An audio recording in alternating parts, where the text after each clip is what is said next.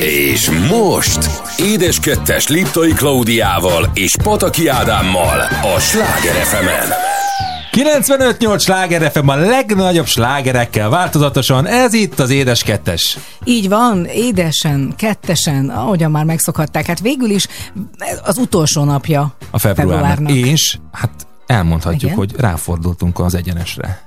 Jézus Mária, mire fordultál? Amit mindenki már annyira vár. A tavasz? A tavasz. Ilyenkor szokott leesni egy olyan 40 centi hó. Emlékszel arra, amikor Hát szerintem hány éve lassan, most már 10 éve, március 15-én hatalmas havazás volt? A, nem az volt, amikor üljünk be De azt hiszem az, az volt, valami olyasmi, igen, azt hiszem valami olyasmi.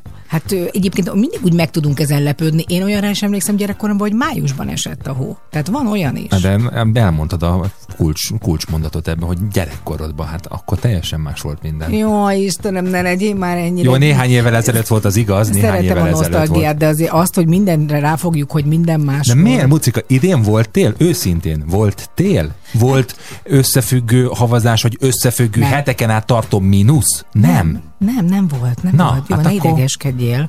Nyugodjál meg, attól megnyugszol. Mondjuk ettől függetlenül tényleg ezen lehetne idegeskedni, mert azért ez valami nagyon rosszat sejtett, vagy rosszat jelez hát, előre. Ezen nem, de hát a közlekedési morálon abszolút tudnék idegeskedni. Hát komolyan mondom, nem hiszem el, hogy, hogy egyszerűen az emberek nem tudnak közlekedni. Nem? Nem, nem, nem. Hát múltkor az történt, hogy, hogy soroltam volna be egy buszsávból, mert egy olyan utcából kanyarodtam ki, hogy be kellett volna sorolnom egy rendes sávba, de hát a buszsávot volt, nem akartam föltartani a forgalmat, és dudáltak keményen. És amikor oda, oda mentem, hogy mégis mi a probléma, te tényleg normálisan, akkor egy hölgy, még egyszer hangzni, egy hölgy fogta, és megmutatta a középső ujját. De hát ez annyira megszokott Magyarországon, hogy ilyen a közlekedési morál, hogy erőszakos arccal kapaszkodunk a kormányba, és nem nézünk se jobbra, se balra, és ha van a fanét, azt is Igen, mert hogyha itt az alkotás úton tényleg szabálytalankodok, mert hogy én előnyt akarok szerezni, igaza van, rendőr is állítson meg, büntesse meg, de egy olyan helyzetben, ahol tényleg nem tudsz más csinálni, mert rengetegszer van olyan, hogy az ember nem tud kikanyarodni a rendesen, vagy csak a buszsávba is besorolna, de nem akarja föltartani a forgalmat tovább halad. Tehát miért nem jut valakinek eszébe az, hogy aki esetlegesen indexel a buszsávból, hogy beszeretne jönni, az, az azért szeretne bejönni, mert hogy nem tudott eddig bejönni. Jó, akkor folytassuk a közlekedési anomáliákat. Én múltkor, úgy egész felnőtt koromat szinte, ott a Szent István körút melletti egyik utcában töltöttem. Nagyon sokáig. Már hogy egy lakásban, Lakásban. nem a, nem a, Igen. Nem, nem a az szabad ég alatt. Nem. És jöttem arra felé, a Szent István körútról, és a Bajcsi Zsilinszki körútra szerettem volna ráfordulni. És ö, rá is fordultam, őszinte leszek. Egyszerűen mivel éveken, évtizedeken keresztül ráfordultam, nem is néztem a táblákat, és hát láttam, hogy egy négy-öt, nem is rendőr, hanem egy közterület felügyelő áll, és megállítanak engem, meg még 44 autót. Persze volt, akinek márkja volt, az tovább tudott menni. Hát, hogy tudom-e, hogy itt tilos jönni? Hát mondom, nem tudom, miért tudnám. Hát pedig van kint tábla, és persze már ott a telefonjában mutogatta a táblákat. És akkor mondom, de hát akkor hogy a fenébe jöjjön be ide bárki, aki egyébként itt lakik? Hát az őt nem érdekli. De mondom, hát hölgyem, hölgynek nevezhető ö, volt, mert e- annak született, és, ö, és akkor így, így mondom, de hogy mégiscsak mi- miért, és hogy lehet, ja, egyébként, ha oldalról a skála mellől kanyarodok, akkor onnan be lehet kanyarodni. Ha a nyugati felől a nagy évben kanyarodok, akkor be lehet. Mondom, ne haragudjon, mennyire életszerű az, hogy viszont innen jobbra, mert ugye az egy BKK sáv lett, ami már eleve aggályos, azt mondják, hogy nincs ilyen, hogy kimondunk, hogy BKK sávot csinálunk valamiből, tehát volt olyan ügyvéd ismerősöm, egyébként ha van a kedves hallgatók között, aki ezt meg tudja erősíteni, hogy nem lehet nem lehet büntetni. Tehát az nem lehet, hogy két sávból be lehet oda kanyarodni, de abból nem meg kiraktunk két táblát. Persze lehet, meg is büntet, mindent kapok érte meg utána lehet bíróságra menni, meg bla bla bla, bla de, de, De- tényleg bosszantó. Az életszerűség. Tehát, Igen, hogy mindig az igen. igen. életszerűség az, hogyha egyáltalán le lehessen akkor se onnan menni csak a busznak, ami ugye most metrópótló. Vagy ezt a nyomorult metrót egy picit gyorsabban tessék már építeni, hogy ne Most kelljen buszozni. Én nem tudom, most BKV az van még, meg van BKK, de akkor az egyiknek nagyobb a jogosultsága, mint a másik, vagy hogy van ez? nem tudom, milyen Ha nagyon. valaki tudja, az írja meg nekünk a különböző közösségi médiás oldalainkra, mert abszolút kíváncsiak vagyunk ezzel kapcsolatban meg. Hát nagyon sok esetben az van tényleg, hogy, hogy, a, hogy a szabályok azok nem életszerűek, de tényleg, hogy mondod, hogy az egyik kisívben nem kanyarodsz, de nagyívű meg vissza meg lehet, hát igen. Tök érdekes, hogy például Amerikában ugye nincsen egy kis, nincs is jobbkezes utca, meg nincs ilyesmi, Aki hanem odaér ott előbb. odaér előbb. Csak hát ott az emberek nem izomból érnek oda előbb. És én el- megtanulták, hogy akkor elengedem, a, megy a Sőt. forgalom. Ugye amikor jó, hát most már jó, há- jó néhány évvel ezelőtt ott jártunk, akkor kis buszt béreltünk, azzal utaztunk, és én vezettem, és először féltem tőle, hogy mondom, teljesen másik kontinens, teljesen más szabályok vannak. Abszolút használható, és, és tényleg tök egyszerű így közlekedni. Tehát belátható kereszteződések vannak, látod, hogy kiír oda előbb, akkor meg azt elengeded, és akkor tudod, hogy mikor jössz te, és, és nincs az, hogy most kinek jobb keze, hogy merre, hány Hát méter. ö, egyébként, amikor először Amerikában így közlekedtem autóban, és megláttam, azt mondom, hogy van, hogy az keresztülésben mindenhol stop tábla van. De mind a négy helyen. Tehát mondom, akkor mi van ilyenkor? ez a sakmat. Tehát, hogy akkor soha többé senki, és akkor elmagyarázták, hogy ez azért van, mert meg kell mindenkinek állni, és valóban, aki először ért a kereszteződésbe, azt kell tovább engedni. És, és működik. Meg alapvetően a legtöbb európai országban működnek a szabályok. Tehát tényleg lelassít a, a mondjuk az ember a, mi az az ebra előtt, és nem még gyorsan még nyom egy gázt, és még át tudok én suhanni a két gyalogos között, ha nagyon akarom. A gyalogos nem egy görény, tehát nem direkt lelép, amikor látja, hogy jövök mondjuk egy sebességgel, és ő váratlanul valami oszlop mögül kilép, és utána fegyeget a kezével, hogy Hát meg az autósok, tehát kinyír. tényleg, tényleg rengetegszer van olyan, hogy nincsen gyalogátkelőhely, de át kéne menni az út egyik oldaláról a másikra, nem lassít. Nem lassít. Tehát, hogy tényleg drága embertársaim, meddig tart egy picit megnyomni Elvenni. azt a fékpedált, levenni a a gázról, gázról. hova számít az a 15 másodperc? Biztos, hogy ennek van tényleg ez a dühösség, ami van az emberekben sokszor, vagy fásultság, vagy nem érdekel, de én azt nagyon megtanultam, amikor elkezdtem vezetni ezt a cipzár effektust, meg a mosolygást. Én azt mindenkinek nagy szeretettel ajánlom. Tehát engem mindig beszoktak engedni, amikor jó kedvem van, és oda átmosolygok, hát arra nagyon nehéz azért azt mondani, most tök mindegy Ha egyébként. rossz kedved van, akkor meg azért engednek be, mert nem mernek nem beengedni. Nem, nem, tényleg. Tehát, hogy nagyon-nagyon sokat segít, hogy, hogy az ember egy kicsit kedvesebben kéri meg, nem erőszakosan, és semmi nem fog történni, ha most egyel hátrébb sorolódom. Én megmondom őszintén, és nem azért, hogy magamat fényezzem, de hogy én a gyalogosokra is rámosolygok, mutatom, hogy nyugodtan menjenek át. Sőt, van, amikor elvétem, és akkor ö, picit lassítok, elnézést kérek, és úgy megyek tovább, mert hogy szerintem ezek olyan apróságok, hogyha ezeket mindenki tudná alkalmazni, akkor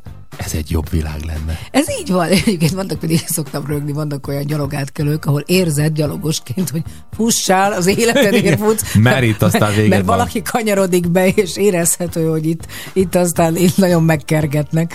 Szóval én azt gondolom, hogy a közlekedésben ez megint olyan, mint amit mindig szoktam mondani, a közvécék.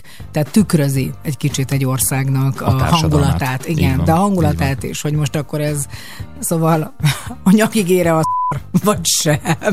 Hát nagyjából ezek történtek velünk nem is olyan régen, meg hát az egyik legfontosabb számomra az, hogy, hogy elindult a fagylalt szezon. Újra bekapcsoltuk a gépeket, újra pörög a fagyi, úgyhogy ezekről természetesen a következő hetekben többet is fogunk beszélgetni, hogy talán változtak a trendek, vagy idén lesz-e valami új szokás fagylaltfogyasztás szempontjából, de hamarosan megyünk tovább, és elmondjuk. Máshogy nyalnak az emberek? Vagy Hát lehet, hogy nem jobbról balra, hanem balról jobbra, vagy lentről fölfelé.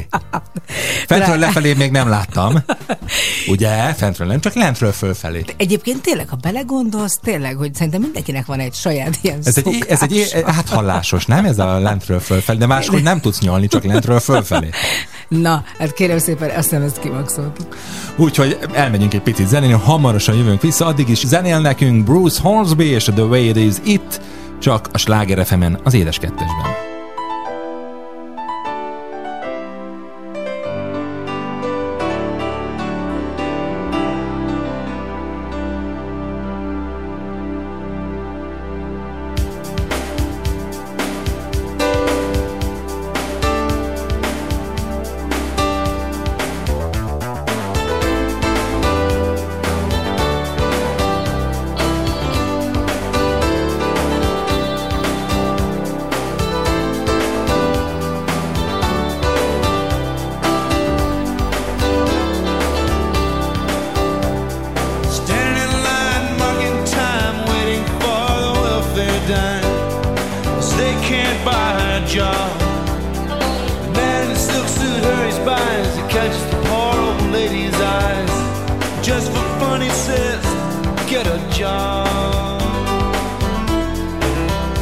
Just the way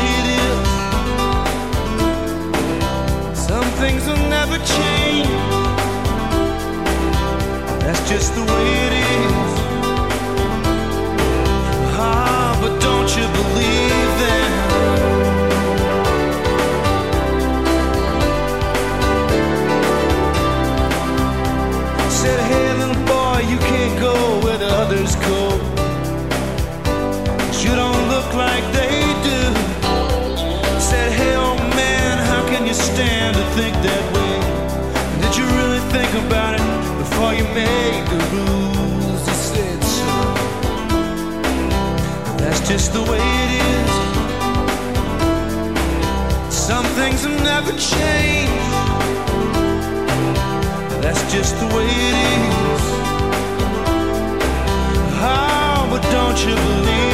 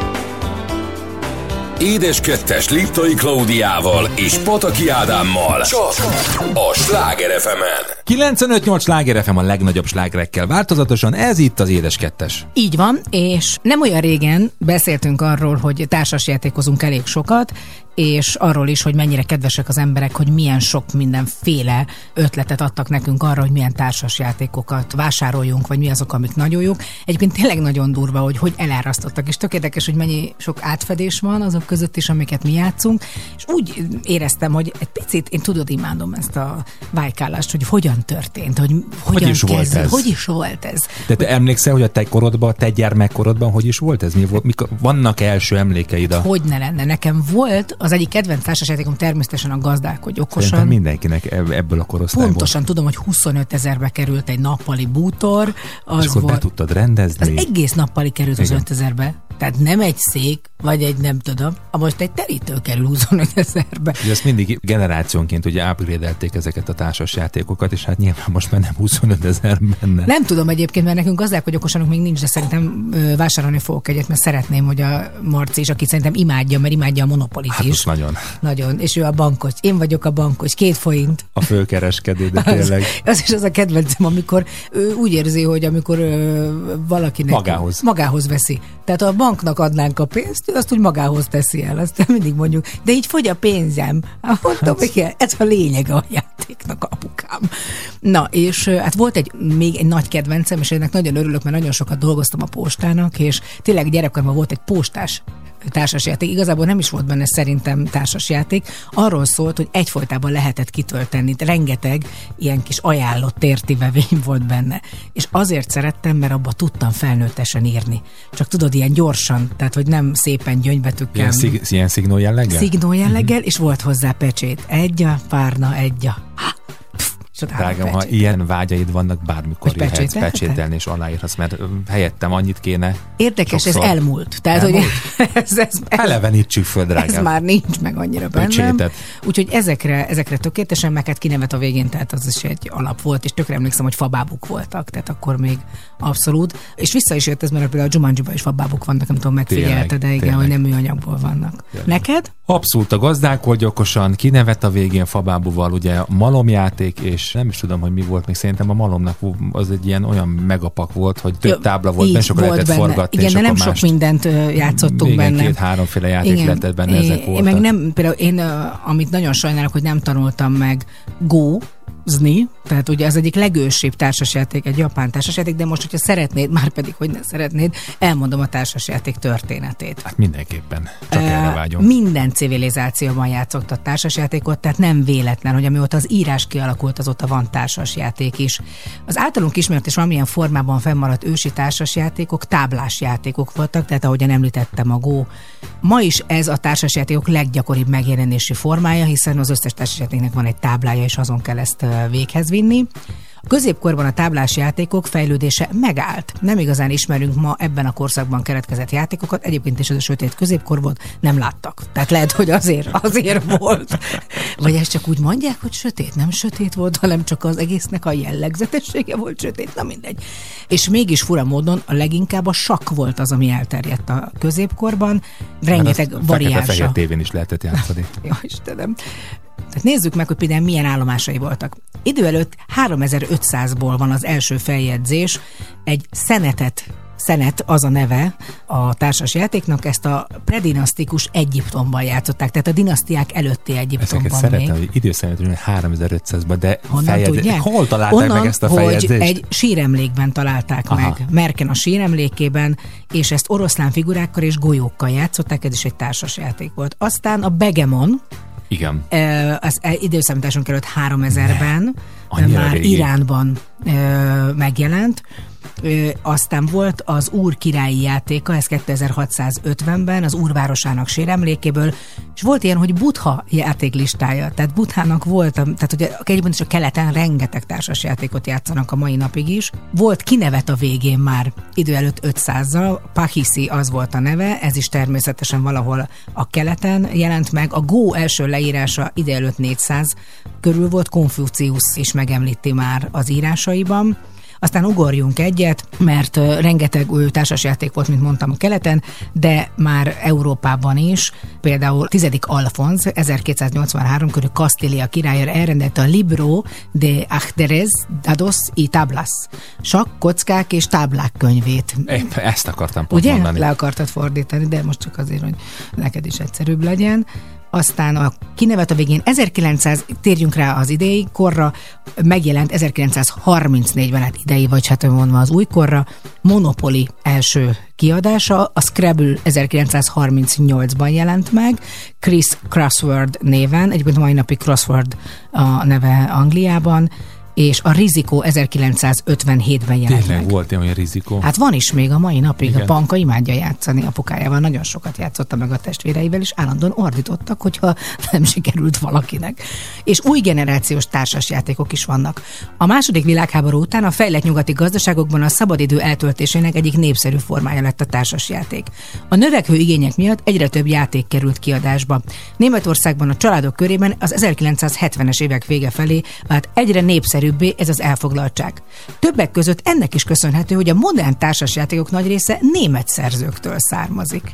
Nem is gondoltam. Amerikában elsősorban a hadi és terepasztalos játékok terjedtek el.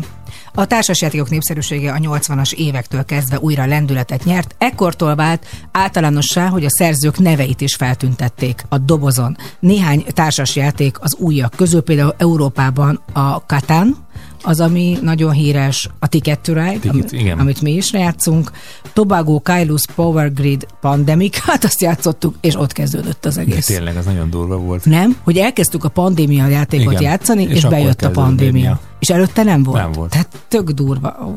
Lehet, hogy már megbeszéltük, hogy el kéne már egyszer újra játszani, hát, Hát a vége lesz. Vége lesz annak mindjárt. Úgyhogy nagyon-nagyon érdekes szerintem maga az is, hogy ö, hogyan változik a társasjáték szokások szerintem, hogy az emberek mi az, amire vevők, de mi nagyon sok mindenevők vagyunk, és nagyon örülünk. Engem az neki. érdekelne egyszer, hogy hogyan kell kitalálni egy társasjátékot, hogyan kell megalkotni egy társasjátékot. Biztos vannak a, mint a nagy társasjáték készítő kézikönyveiben, biztos, hogy vannak ilyen alapdolgok, hogy Minek kell megfelelni? Minek hát kell ez olyan, mint a megfelelni, krimi írás, tudod, amit mondtam, hogy van egy krimi Igen. író kézikönyve, hogy mi az, aminek meg kell felelni ahhoz, hogy te jó krimiket írjál. Majd ezt is el fogom mondani egyszer csak, váratlanul. Ugyan néhány perccel múlt 6 óra, de hamarosan reggelizni fogunk a gasztravadba, addig pedig jön Calvin Harris, Pharrell Williams és Katy Perry, ez itt a Feels a Sláger az édes kettesben.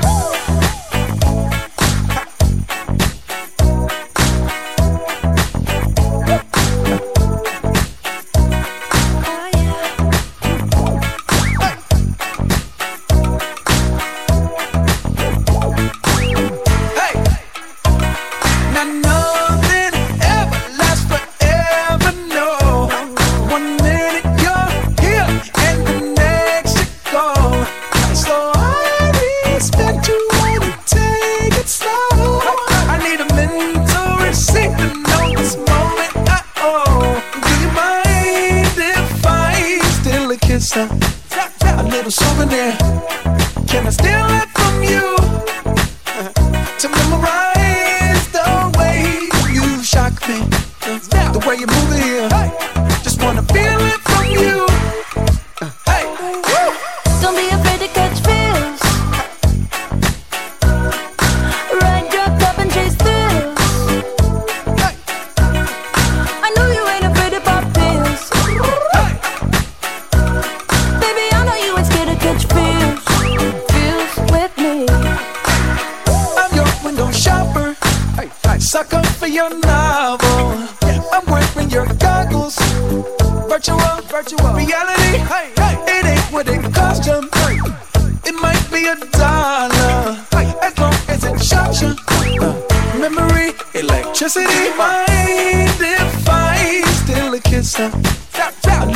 Little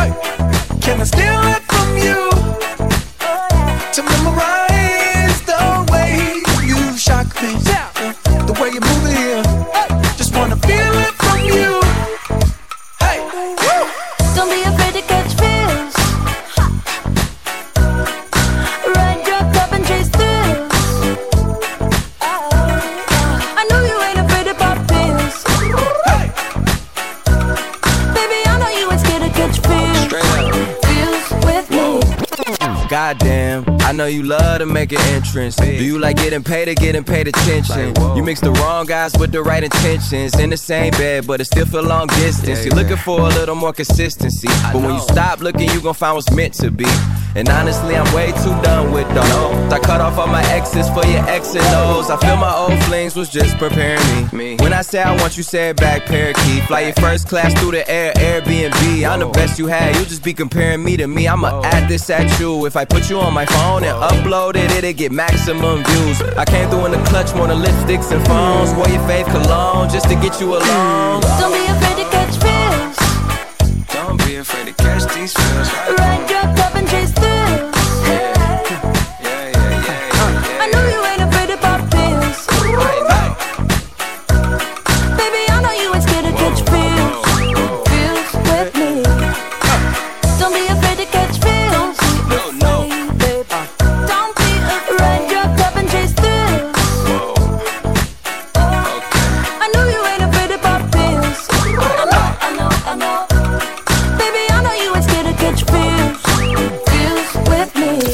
műsorszám termék megjelenítést tartalmazott. 12 éven aluliak számára nem ajánlott. Reklám. Mikro vagy kisvállalkozása fejlesztésre, beruházásra készül. Fokozza a tempót 2022-ben is a Széchenyi Mikrohitel Go-val. Beruházási hitel mikro- és kisvállalkozások számára állami támogatással csak fix fél százalékos éves nettó kamattal, maximum 10 éves futamidőre, akár 50 millió forintig. A tájékoztatás nem teljes körű és nem minősül ajánlatnak. Részletek a kavosz.hu-n. Megérkezett az új Suzuki S-Cross. Gyönyörű lett. Ezt látnod kell a Suzuki házban Zuglóban az Egresi úton. Hol? Hát mondom, a Suzuki házban Zuglóban az Egresi úton. Profi kozmetikusokkal várjuk női és férfi vendégeinket hagyományos és cukorpasztás gyantázásra, akár időpontfoglalás nélkül is budapesti szalonjainkba. lilaakátgyanta.hu A Veolia a magyar energia, víz és hulladékgazdálkodási piac egyik vezető szereplője. Évente 15 millió köbméter egészséges ivóvizet juttat el a lakossághoz. 10 erőművében magas hatásfokú földgáztüzelésű és megújuló energiát, biomasszát felhasználó blokkok működnek. A társaság a körkörös gazdasági modellre történő átállás érdekében megoldások széles skáláját kínálja az energia, a víz és a hulladékhasznosítás területén. Veolia. Erőforrások a világnak. A reklám után társadalmi célú reklám. A szeretet nem aláz meg mások előtt. A szeretet nem számoltat el. A szeretet nem zsarol a gyerekeiddel. A szeretet. A szeretet. A szeretet. A szeretet nem árt. A kapcsolati erőszak egyetlen formája sem elfogadható. Keresd a hozzád legközelebb eső krízisambulanciát, hogy segíthessünk. További információk a szeretetnemárt.hu. Készült az Ökumenikus Segélyszervezet megbízásából a Családbarát Magyarország támogatásával. Társadalmi célú reklámot hallottak. A műsorszám termék megjelenítést tartalmaz, és 12 éven aluliak számára nem ajánlott. A legnagyobb slágerek változatosan, megszakítás nélkül. Maradok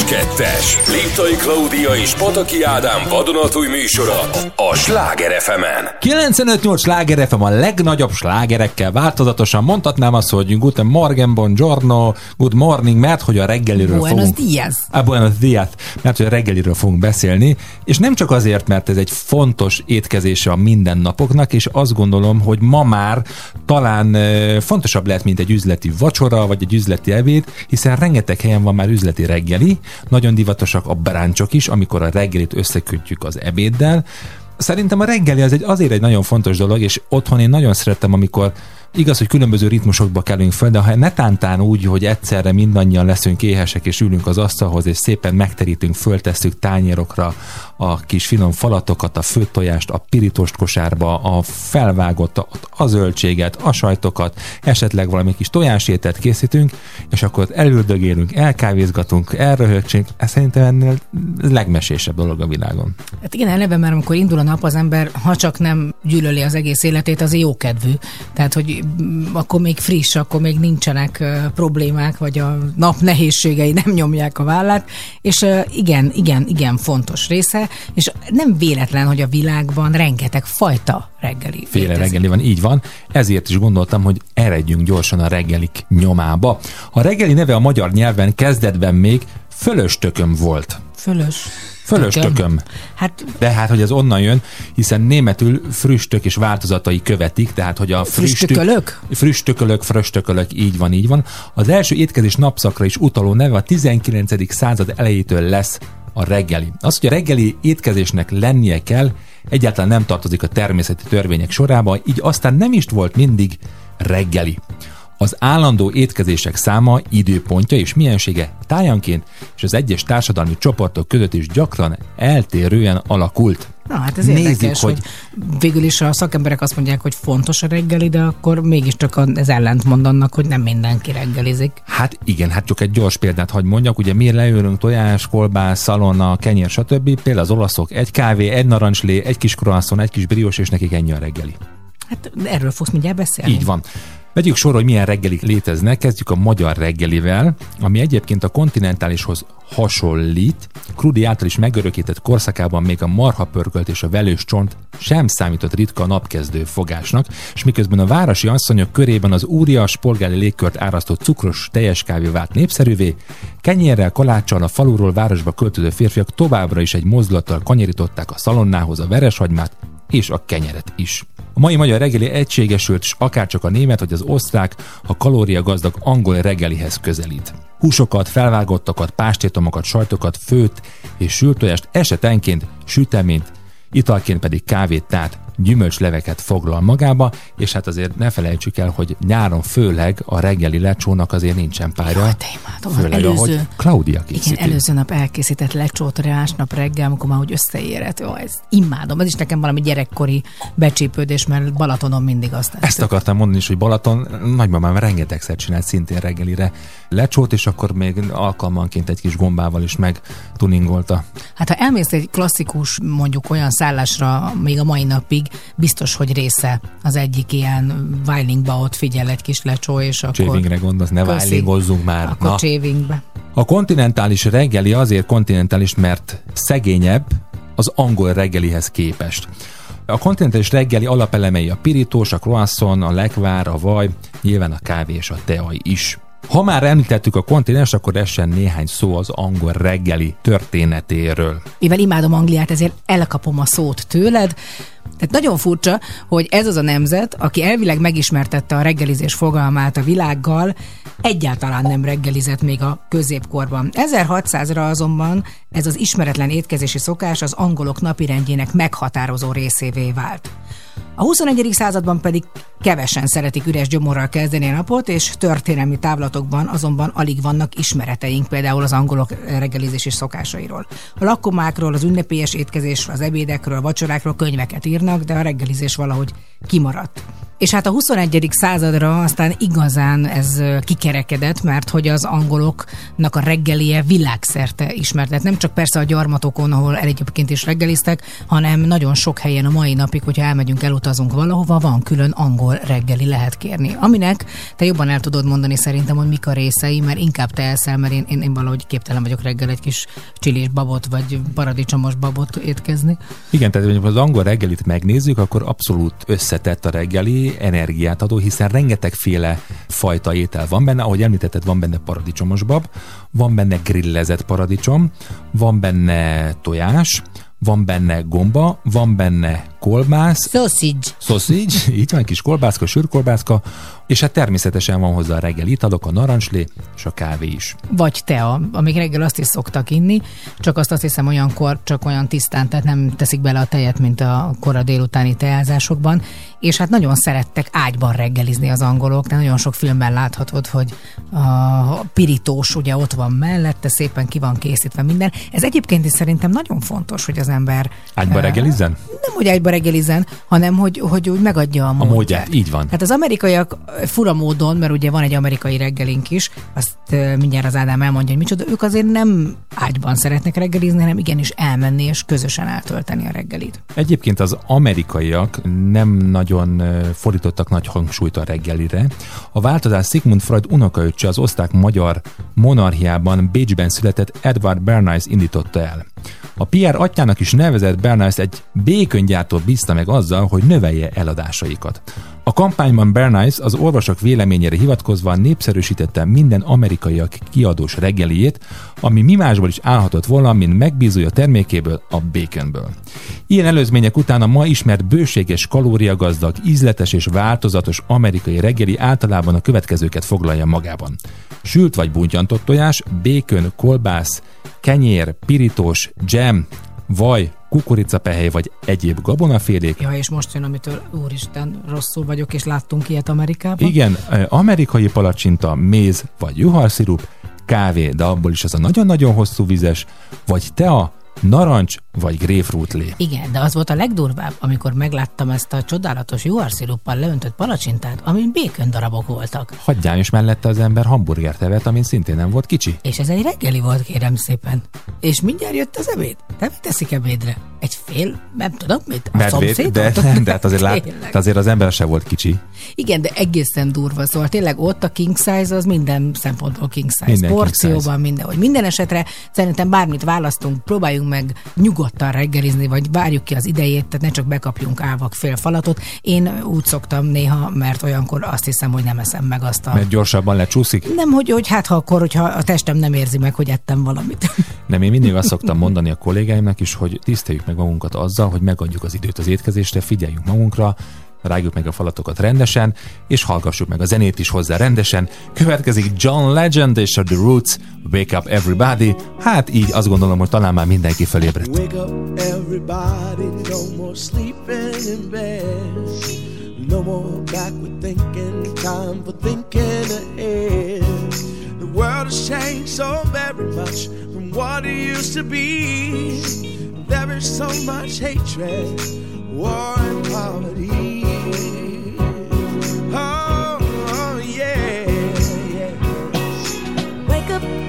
teachers, time to teach a new way. Maybe then they'll listen to what you have to say. Cause they're the ones who's coming up, and the world is in their hands.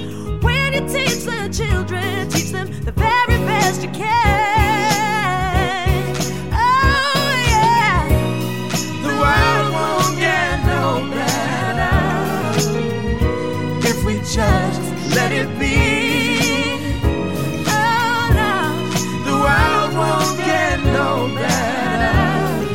Change again, just you and me. Wake up all the doctors, make the old people well. They're the ones who suffer and who catch all the hell. They don't have so very long before their judgment day. So won't you make them happy before they pass away?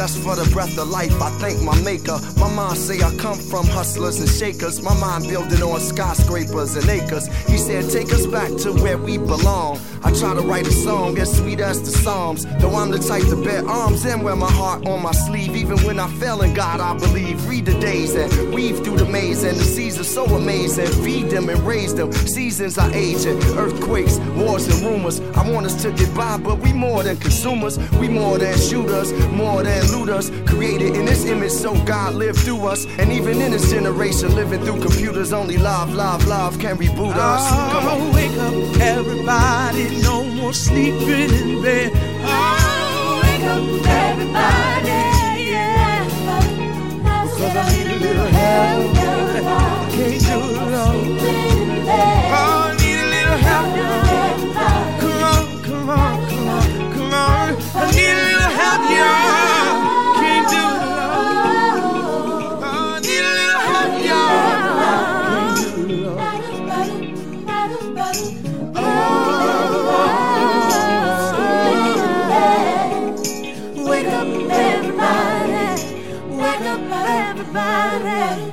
Wake up, everybody.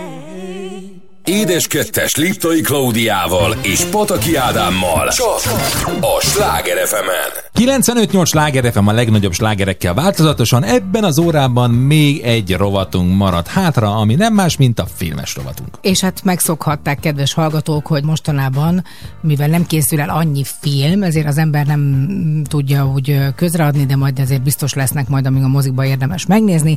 De mostanában inkább valamilyen fajta filmes rekordot, vagy valami a filmekkel kapcsolatos történéseket szoktunk hozni. Ma sincs ez másként, kilenc valószínűtlen filmes rekord következik, egy például Smaci maraton, a legnagyobb futás, a színész, aki megugrotta az első egymillió dolláros gázsit, a leghosszabb cím, a film, amit annyiszor dolgoztak fel, hogy meg sem lehet számolni, jó, meg kell számolni, különben nem lenne rekord. Na nézzük szépen sorban. Az első színész, aki egy millió dollárt keresett. Ő nem volt más, mint Marlon Brando 1962-ben írtózatosan nagy összegnek számított, de az MGM-nek megérte ez az összeg, hogy leszerződtessék a kor legnagyobb sztárját. A lázadás a Bantin főszerepére részben azért, hogy megakadályozzák, hogy elvállalja az arábiai Lawrence főszerepét. Brando ennek megfelelően teljesen el is szállt magától, és egy rémállomá téve a technikailag amúgy is nehéz forgatást, amelynek zöme egy valódi hajón zajlott. Azért megjegyzem, hogy a Brandóval tényleg egy rémálom volt szinte minden filmben dolgozni. Ugye volt a, a nagyon híres filmje, az utolsó tangó Párizsban, ahol konkrétan feljelentette a főszereplőnő olyan szinten vegzálta szexuálisan. Az akkori 1 millió ma nagyjából 7,9 millió dollárnak felel meg, ami már messze nem rekord összeg. Tom Cruise Johnny Depp rég átlépték a 30 milliós határt is. És hát nem volt hajlandó például megtanulni a szöveget, nem volt hajlandó olyan akcentussal beszélni, amit ők kértek, de egyszerűen Brando akkor a színész volt, akkor, meg egyébként haláláig, hogy, hogy mégiscsak így döntöttek. Na hát aztán a legtöbb titulus egy filmben, mert van kérem ilyen is, hát Jackie Chan, ki más lehetne. Az ember, aki egy filmen belül a legtöbb munkakört behúzta, nem lehetett más, mint az elnyűhetetlen kung fu emberként. A 2012-es műkincs hajszában nem csak a rendező volt, a főszereplő, az író, a forgatókönyvíró, az operatőr, az executive producer, de az art director, a produkciós menedzser, az élelmezési koordinátor, a kaszkadőr és a kaszkadőr koordinátor, a gaffer, a zeneszerző, a kellékes, sőt a főcím zene vokalistája is. Ez, ez vicc. Hát ez- Mond, mondd meg nekem tényleg, tehát te szakmabeli vagy, hogy hogy lehet valaki egyszerre operatőr és főszereplő is. Hát szaladgál. De magára erősített valami szterit, vagy hogy?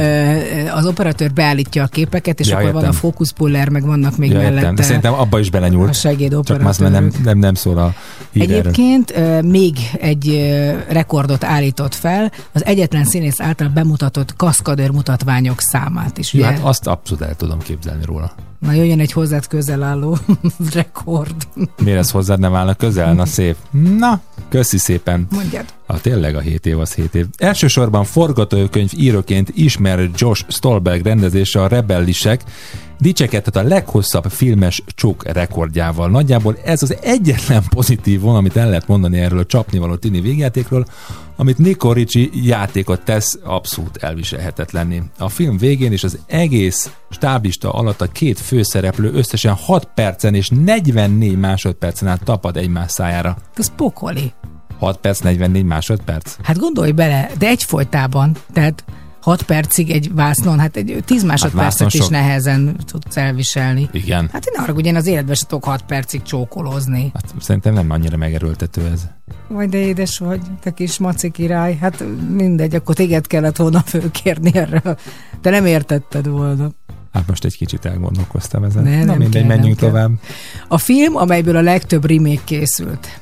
Igaz, hogy csak 2016-ban mutatták be, tehát egy nagyon friss filmről beszélünk, és mégis a legtöbb remake van. A Teljesen idegenek című olasz, eredetileg olasz, Paolo Genovese filmjének már nagyon sok országban leforgatták a helyi reméket. Ugye hát nekünk megvan a mi magyar változatunk Goda Krisztának a bujékja, de van görög, spanyol, török, francia, mexikói, koreai, kínai változata is. Összesen 18 feldolgozás készült, egyébként van ö, színpadi változata is Magyarországon a játékszínben.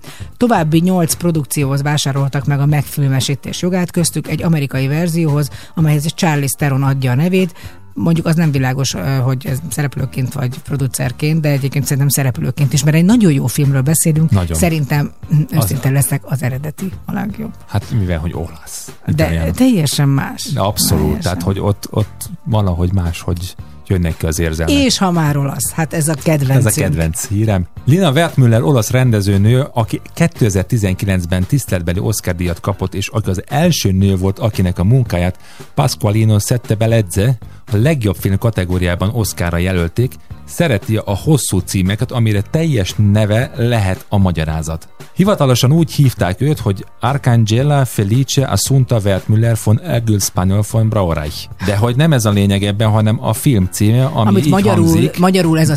Nem, Mi- te szeretnéd? nem, el, elmondom először olaszul a címét.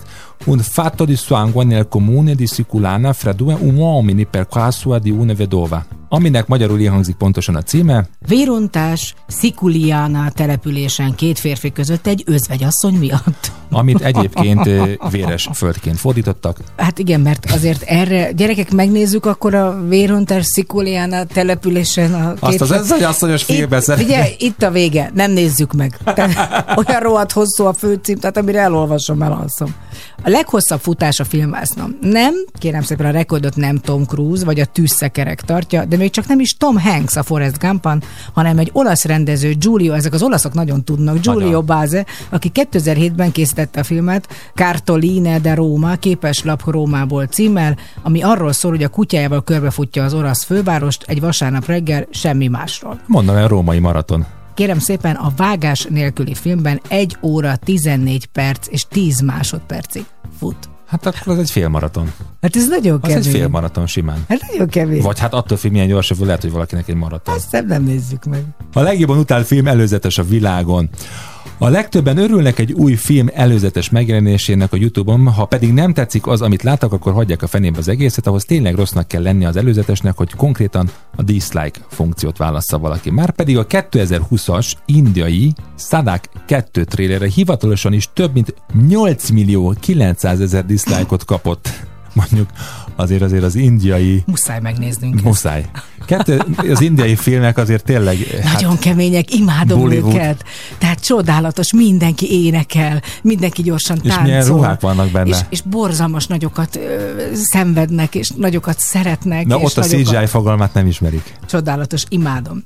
Na hát persze azért, ami nagyon idegesíti szerintem az embereket, a termékelhelyezés, azt is nagyon utálják. A legtöbb termékelhelyezés fura módon, bár ezt az író írja, nem én, nem Vén világa vagy egy Sas Tamás filmjében egyébként meg a Gát Györgyöt tudnám mondani, mert ott voltak még rengeteg termékelhelyezés, hanem Morgan Spurlock dokumentumfilmjében, a Super Size Me-ben került még hozzá 3463 termék vagy márka került bele. Esetleg elhoztad most a leghosszabb számot, amit le tudunk játszani?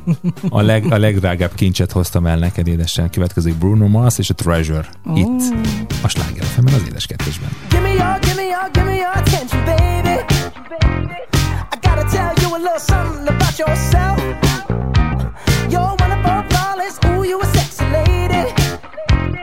You walk around here like you wanna be someone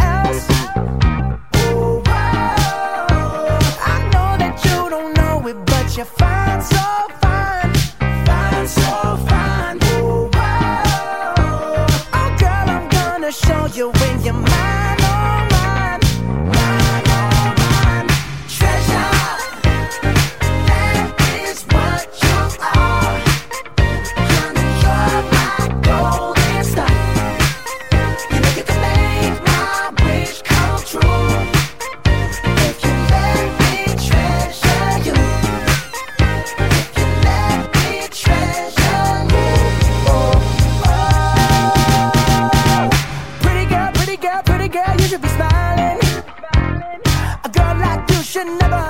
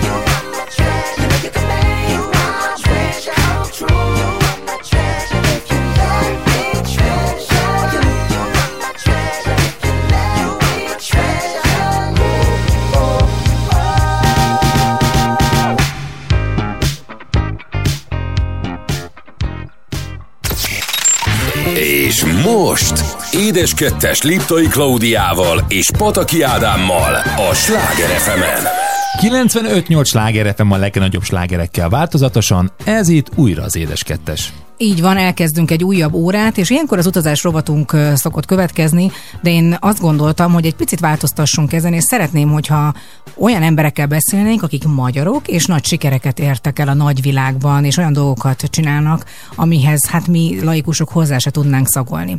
Ez a hír egy tavaly októberi hír, nagyon sok mindenki tud róla, mert hála Isten azért sok helyen megjelent, viszont most került elém újra valahogy a fénykép, ami tavaly bizony egy aranyérmet hozott az országnak, méghozzá csodálatos búváraink által, és itt van a vonal végén Takár Ivet, aki szintén ott volt, aki merült, és akinek a nyakában is lógott az érem. Hello, Ivet! Sziasztok, üdvözlöm a hallgatókat!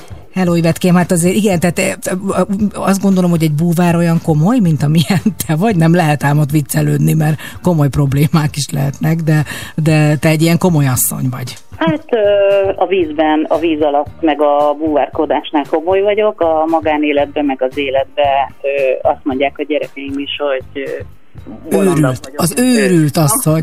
De hát azért, aki ezt a szakmát választja, azért kell egy kis őrület, mert azért itt nagyon-nagyon sok minden nem adott mondjuk a mi országunkban ahhoz, hogy olyan búvár paradicsom jöjjön létre, viszont mégiscsak nagyon nehéz. Ezt egyáltalán hogyan kezdődött nálad a búvárkodás, és mióta vagy oktató? Én búvárúszó voltam, és ö, 94-ben kezdtem el a búvárkodást, és 97-ben ö, lettem búvár oktató, és azóta ugye ez a szakmám, a 2000-ben írtam ebből a diplomamunkámat, tehát hogy beleszív, beszívott a búvárkodás. Miért lettél egyébként búvárúszó? Tehát mi az, ami vonzott a víz alá, és mi az, ami a legjobban, nem is tudom, most nem is akarom megkérdezni, hogy hány éves voltál akkor, mert 8, 8 éves voltam, úgyhogy igazából nem az én döntésem volt, hanem a szüleim döntése volt, illetve az apunak a döntése volt az, hogy levitt az uszodába, nem búvárúszásra vitt, hanem uszodába ö, úszásra vitt, és akkor ma KSI-be úsztam, és az megszűnt. És hogy ott maradjak, akkor választhattam az ötusa, a búvárkodás és a vízilab, női vízilabda között, és én nekem a búvárúszás tetszett meg, és így, így, maradtam, így ragadtam bele az uszodai légkörbe. Azt mesél már el kérlek többek között nekem is, hogy mit jelent az, hogy búvárúszás? A búvárúszás az egy több ö, ö, fajta versenysport, ez versenysport, ami azt jelenti, hogy van egy, vagy egy kraluszony, vagy egy delfinuszony a lábadon, ahogy a delfinuszony az, amikor egyszerre mozog a lábad, és delfin mozgást hajtasz végre, és egy légzőcső van az arcod, és akkor, a, illetve egy masz, és ezen keresztül veszel levegőt, vagy ennek van több ága, tehát hogy ez nagyon hosszú lenne így elmondani, de ugyanúgy, mint az úszoknál, faltól felé kell úszni, időre, versenyszámra, ennek van tájékozódási búvárúszó versenye, amikor nem uszodában, hanem nyílt vízen, de én igazából szerintem maradjunk a könnyű búvárkodásnál, mert azt ismerik jobban a, az emberek. Igen, de azért, mivel mind a kettőnek, mi onnan ismerjük egymást, hogy mind a két lányunk aerobikozott, és hát elég kitartóak voltak, a tiéd talán jobban, mint az enyém, de mégiscsak azért egy idő után nagyon nehéz egy gyereket benne tartani egy sportban. Neked hogy lett ez az életed, vagy hogy vált az életed részévé? Hát ugye itt azért bejönnek az állatok, az állatoknak a szeretete, és azon kívül, hogy voltak kutyáim, meg vannak kutyáim, azon kívül én iszonyúan imádom a cápákat, a halakat, a különböző növényeket a víz alatt, és az, az állatok és a növények szeretete maradt ez bennem gyerekként is, tinédzserként is, és felnőttként is ez megmaradt ez az őrület. Hát csodálatos, hogy a vizeink tele vannak cápával, tehát akkor nagy lehetőségeid voltak itt Magyarországon, hogy cápát Uh, ugorjunk egyet az időben, mert én azt gondolom azt, hogy valaki könnyű búvár, aztán búvároktató, de a búvár fotózás az megint egy új dolog, amit hozzávettél az életedhez. Igen, én ugye, amikor én nekem bejött a búvárfotózás, illetve a búvárfotózáson belül a modellkedés, a víz alatt a modellkedés, akkor nekem kellett egy ilyen 24 év után egy ilyen plusz impulzus, hogy valami mást is csináljak a búvárkodáson belül, mint az, hogy oktassak, merülést vezessek, túrára menjek, túrákat szervezek. És én Máltán dolgoztam, Máltán éltem akkor, és a, az egyik héten egy fotós csoport jött hozzánk, és én voltam a merülés vezetőjük, és akkor ismerkedtem meg a fotós fiúkkal, és az egyik fotós fiú, aki a kollégám, ő az, akivel elértük ezt az eredményt, Lőrinc Ferencnek hívják, ő, ő kért arra meg, hogy legyek, legyek a modellje, és menjünk ide-oda-amoda versenyezni. Mit jelent, hogy a modellje vagy? Tehát, hogy te merülsz, és akkor téged fotóz? Merülök, engem fotóz, így van, illetve a kezemben különböző lámpafajták vannak, különböző vakuk vannak, és akkor az adott tárgyat, mondjuk egy hajóroncsot, vagy egy adott állatot én világítok meg, hogy minél szebb legyen a képen. Na most azért én láttam egy cikket, amiben ugye az ember azt hinné, hogy ja, hát akkor lemegyek egy ilyen kis kamerával. Hát itt azért egy olyan fotós történetről van szó, ami, tehát azért itt nem egy kameráról szól, és nem véletlen ennek egy nagyon komoly ára is van, hanem ez egy, ez egy, ez egy ilyen, nem tudom, egy ilyen... Ez egy komoly rendszer. Egy science fiction szerkezet, amiről beszélünk. Igen, igen, igen, hát ez lassan egy autó ára. Tehát ez egy normál fényképezőgép, ami benne van egy víz alatti tokba, ebből jön ki jobbról-balról egy nagy kar, ezeken a karokon vannak a vakuk, meg különböző lámpák, és ezt úgy kell elkezdeni, hogy ezt fogja a fotós, és akkor én előtte úszkálok, meg idézőjelben rohangálok a vízbe. A hallgatóink láthatják majd, vagy látják, ha akarják, akkor a Sláger FM vagy a mi oldalunkon is, mert feltettük ugye ezt a képet, amiről szó van. Mit kell tudni, mitől különleges egy búvárfotós világbajnokság? Tehát mik a kritériumok? Hát itt nagyon sok kritérium van, tehát egy világversenyen nagyon-nagyon sok szabály van, hogy ahhoz, hogy meg, megfeleljél és eredményes legyen a kép, vagy ne azt mondják, hogy akkor itt menjél ki a vízből, és végen a versenyzésednek.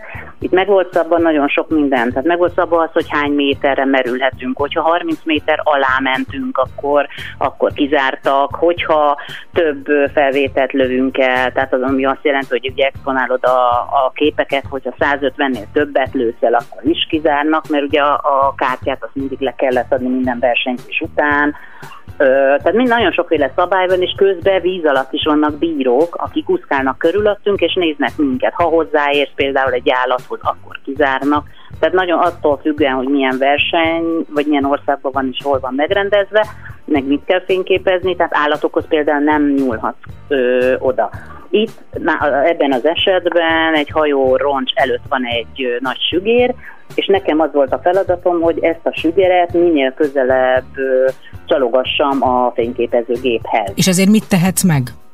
Hát én előtt, mi ezt megterveztük már a felszínen, előzőleg edzésen megmerültük ezt a hajóroncsot, megnéztük, hogy hol helyezkedik el, hány méterre mehetünk, ugye itt a 30 méteres határ meg volt szabva, és hol van egyáltalán a hal, és hova kell nekünk úszni, hogy beleférjünk ebbe a 30 méterbe, illetve ami még fontos volt, hogy jöjjön oda hozzánk, és ebbe a 30 méterbe legyen.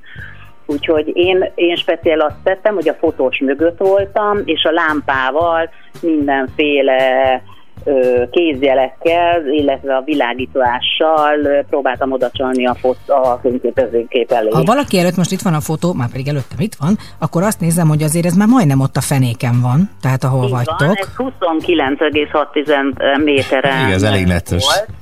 Úgyhogy nagyon ki volt számolva, úgyhogy ebbe pont belefértünk, és az igazság az, hogy itt ennél a... Ja, még például az is egy kritérium volt, hogy egy adott képbe, egy adott fajta kategóriába, ami ez a nagy látószög kategória volt, nem lehet a másik csapatnak a búvára benne. Tehát egy sziluett ként sem. És a, ugye a képen lehet látni azt, hogy csak a roncs van, csak a hal és a színek, és uh, itt igazából ne, az volt a szerencsénk, hogy nem volt senki benne, viszont kettő darab képet uh, lőttünk el, mert a harmadik, negyedik, 150-nél már benne volt mindenki a többi csapat, többi országnak a búvárai. Pokoli nehéz. Ebből a kettő képből választottuk ki a nyertes képet. Hát főleg úgy, hogy ha jól tudom, utómunkára nincs is lehetőség, tehát nem tudom kiretusálni onnan a búvárt, aki ott úszkál. Így van, mert azt akkor kizárják, tehát nem lehet semmi színt, sem, semmit retusálni, úgyhogy ez az éles kép, tehát ez az adott kép, ami, ahogy látja az ember. Éreztétek, amikor el fölmentetek, nem tudom, megnéztétek, hogy ez, ez lehet egy nyertes kép ebben a kategóriában? Nem, egyáltalán nem. Én a harmadik, negyedik ö, kattintásnál, mert olyan rövid ideig voltunk ott, hogy iszonyú dühös voltam, hogy nem sikerült akkor csinálnunk egy ilyen képet, és amikor feljöttünk a felszínen, akkor mondta a Feri, hogy szerinted csak két-három kép volt, és számunkra az azt jelentette, hogy ebből semmi nem lesz, és az- ültem a csónakba, és én fogtam a fejemet, és sírtam, hogy ezt nem hiszem el, hogy ez is akkor levesbe ment, mert hogy több lehetőségünk már nem volt nagy látószögre képet csinálni, és ott a pont a helyiek kérdeztek, hogy miért sír az ivet, miért sír, és akkor mondták, hogy azért, mert nem sikerült a kép, hát most ebből a kettőből sikerül. Hát igen, ilyenkor utólag azt mondták, hogy á, értem, amikor nem sikerül, akkor így érzi magát. Mi lett volna, ha sikerül? Hát ez... Minden esetre egészen döbbenetes. Tényleg most azért is, mert hát tényleg nem vagyunk egy tengeri nemzet. Na, tehát itt azért nincs olyan lehetőség, tehát ahhoz nagyon sok pénz kell, hogy az ember ezt más helyen gyakorolja, és egyáltalán ezzel valamilyen fajta rutint szerezzen, úgyhogy ez szerintem még jobban felértékelődik ez az aranyérem, és nagyon szépen köszönjük ezt a dicsőséget Magyarországnak. Én köszönöm. Örülünk, hogy beszéltünk. Köszi szépen, Ivet, további sok sikert, jó merüléseket, és mindenképpen gyertek föl a víz fölé, azért az egy nagyon fontos része. Köszi szépen. Szia, Ivet! Takár Ivettel beszélgettünk a Buvár fotózás világbajnokság aranyérmesével. A folytatásban egy kicsit átevezünk a 90-es évekre, következik a Backstreet Boys és az Everybody itt a Sláger az édes kettesben. Rock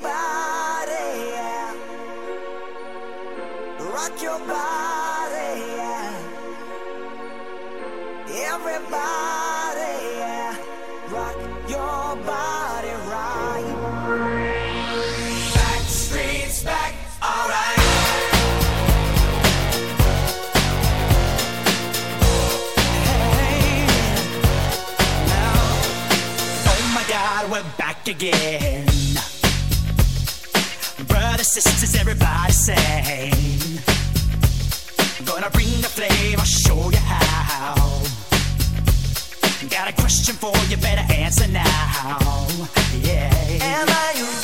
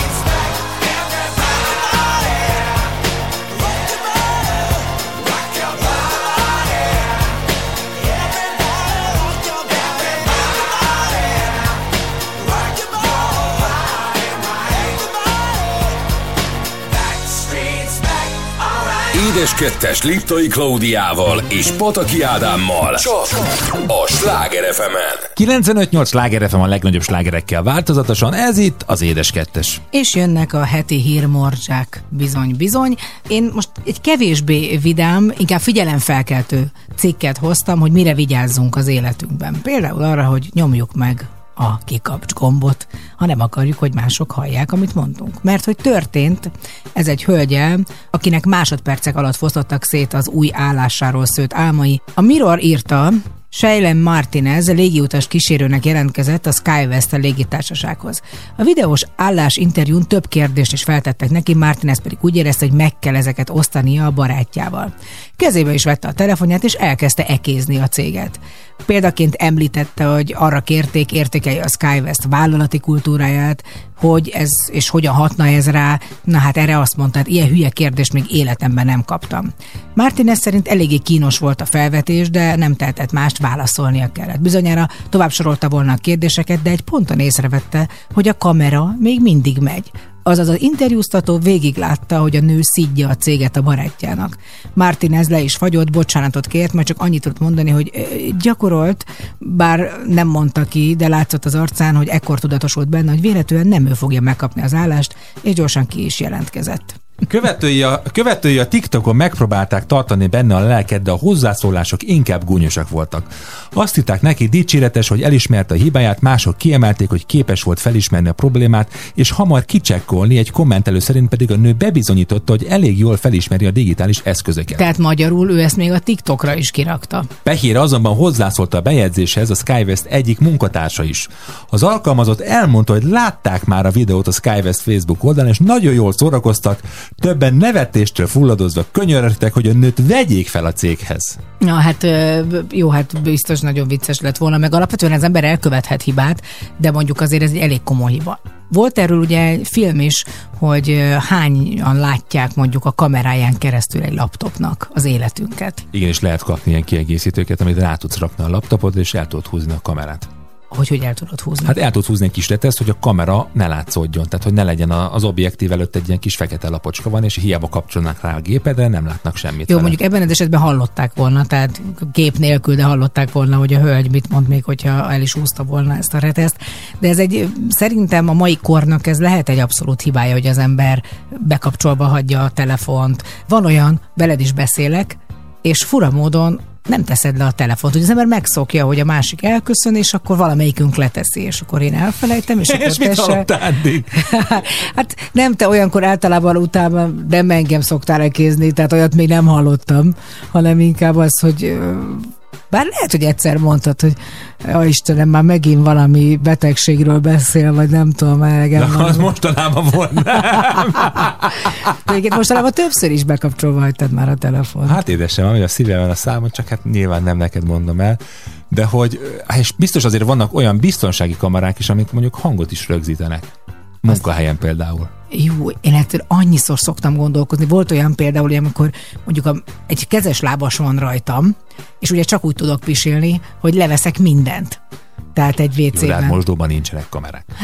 ne haragudjál. Én mindig arra gondolok, hogy miért ne rakhatna be valaki. Persze, hát de, de, személyiségjog ellenes, de, de hogy, hogy hát volt olyan sokszor kiderült a televíziókban, hogy beraktak öltözőbe Tényleg, erről már meséltél nekem. Beraktak kamerát, és ez szerintem Egyébként is ugye állandóan attól félünk ebben a világban, hogy valaki hallja, amit mondunk, és úgy is érezzük nagyon sokszor, hogy a telefon fölveszi. De amikor konkrétan valaki beleszalad egy ilyen késbe, hát az szerintem eléggé ciki. Na te milyen hírt? Hát hasonló IT hírt hoztam én is neked, bosszút akart állni az informatikus, és börtön lett a vége.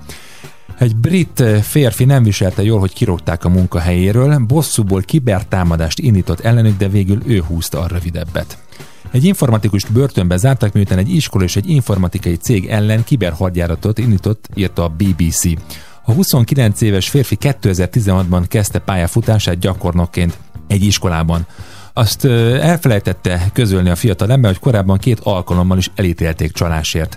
Az iskola végül rájött, 2017-ben pedig elbocsájtották. Ezt követően állást kapott egy informatikai és távközlési cégnél, ahol pedig kiderült egy bíróság egy dokumentációból, hogy ez a férfi 2021-ben meghekkelt az iskola rendszereit a saját otthoni számítógépéről, hozzáfért az intézmény szervereihez, valamint a szervereket szintén távolról elérő szülők és diákok gépeihez. Azt a mindenit. Kritikusan fontos adatokat letörölt, amelynek következtében a távoktatást is szüneteltetni kellett a koronavírus járvány kellős közepén. Az iskolának nagyjából 15 ezer közel 6,4 millió forintos kárt okozott. 29 szülő és diákgépét abszolút feltörte. Egy édesanyja is áldozatul esett a támadásnak, aki 18 hónapnyi egyetemi munkáját veszítette el. De mit csinált velük? Törölte őket? Törölte. Illetve egy apuka is, akinek körülbelül ezer személyes fényképét törölte le a bosszúszomjas IT szaki. Jézusom! A rendőrség kiberbűnözés elleni csoportja végül az IP címe alapján találta meg a férfit, hát akkor nagyon kezdő volt, hogy erre nem figyelt oda. A vádlottat letartóztatták, tettét pedig azzal indokolt, hogy unatkozott és kíváncsi volt, hogy mi fog történni. Végül óvadék ellenében szabad lábra helyezték. És adtak neki egy gépet. De nem, de nem tanult az esetből, később egy másik cégnél helyezkedett el, ahol tovább folytatta a különböző kibertámadásait, Hát és végül 21 hónap börtönbüntetésre ítélték. Mondjuk akkor ő egy olyan, mint a kleptomániás. Tehát hiába adod oda neki, akkor is ellopja, mert neki ez a Igen. Ez jó, hiába adod oda neki mégis. De akkor hogy lopja el adod neki? Hát akkor ellopja mást, akkor Ja, mást értem. akar ellopni. Ja, értem, értem. Azért ez, ez mindig ettől félek, mindig rettegek, hogy nem valaki más ellopja, hanem hogy én magam letörlöm a, azokat a dolgokat. És egyébként is pont most kerestem valami képet, és mivel egy régi másik fajta telefonomon volt, nem a mostanin, ezért nem tudom, hol vannak. Te azt mondtad, hogy valahova, igen, de nem, nem tudod megmondani. Hát, Hát már kérdeztem. vannak. És hol van a Winchester? Na, az egy jó kérdés. Na, hát ez Valahol. az. Hát ez, ettől rosszul vagyok. Mi az, hogy valahol? Eltettem. De hova? A házban van. De nincs a házban, mert már kerested. Vagy játszunk hideg meleget. Figyelj, olyan hideget kapsz, öcsém, hogy leesik a fejed. Hát a gyerekemről az összes gyerekkori kép nincs meg. Meg lesz az, meg lesz. Mert, le, mert állandóan törölgetsz mindent, meg frissítgetsz, meg mindig, mindig mindenhez valami új dolog kell. Örülj neki, hát Nem legalább megvan. örülök, mert Egyébként már addig, nem ameddig meg. nem nyúltál semmihez, minden volt, 80 gépem, de azon mind megvoltak a De, de dolgok. azt már be se tudnád kapcsolni egyiket se. Mert rálépsz, elhagyod a töltőjét, Jó, belerúgsz. ehhez képest most átmentetted valamire, amit megvan. eltüntettél. Nem, megvan, megvan. De tudom, hogy nincs meg, hát most ilyenkor ilyen próbálsz nyugtatni. nem, megvan, el van téve a Winchester. Őrizetbe veszlek. Ó, ó, egy rendőrnő, az álmom. Milyen széfben? Na, nem ez következik most, hanem a Soul to Soul, Back to Life, csak itt a Sláger FM-en az édes kettesben. to life, back to reality,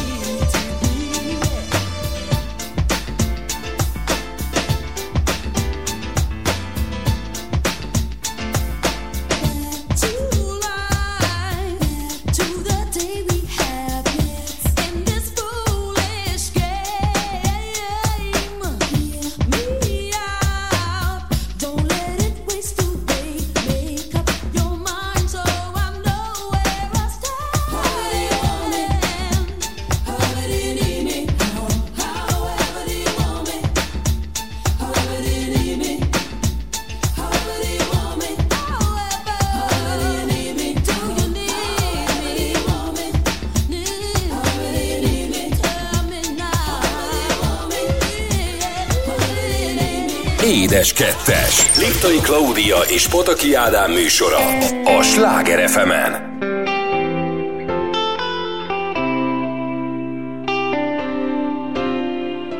Fogom a poharat, fújod a füstöt a vállamra dőlve A világ tetején polaroid képen ezüst köd fénybeverések Egy vidám, te meg én, a fél égbolt Egyre feljebb távol mindentől.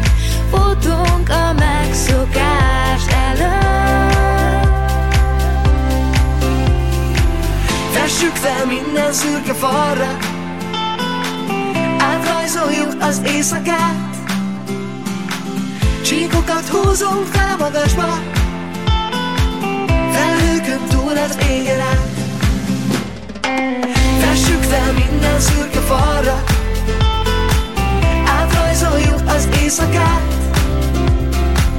Csíkokat húzunk fel a magasba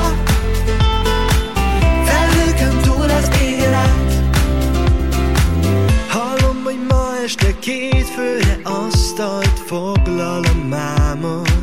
A világ tetején csillog a szemed Lüktet az aszfalt,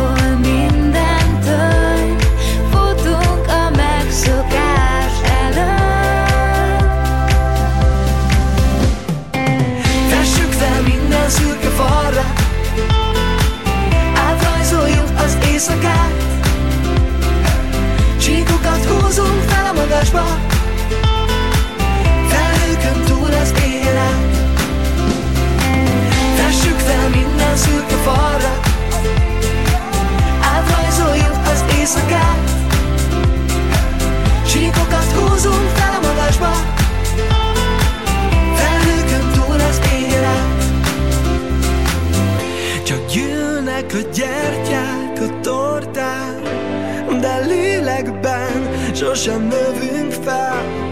Különbözünk egyformán De lélekben sosem növünk fel.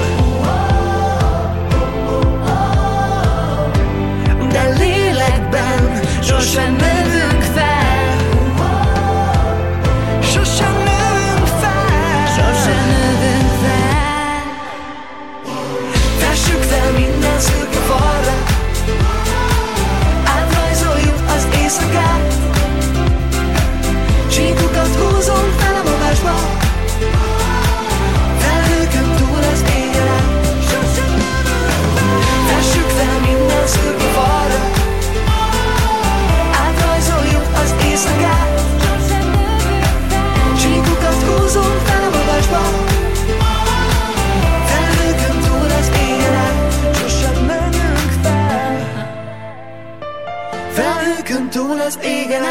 át Édes kettes. Liptai Klaudia és Pataki Ádám vadonatúj műsora a Sláger fm 95-8 sláger FM a legnagyobb slágerekkel változatosan, ez itt az édes kettes, és azért nevetek, mert az annyira szerencsés, hogy az én drága feleségem állandóan szórakoztat.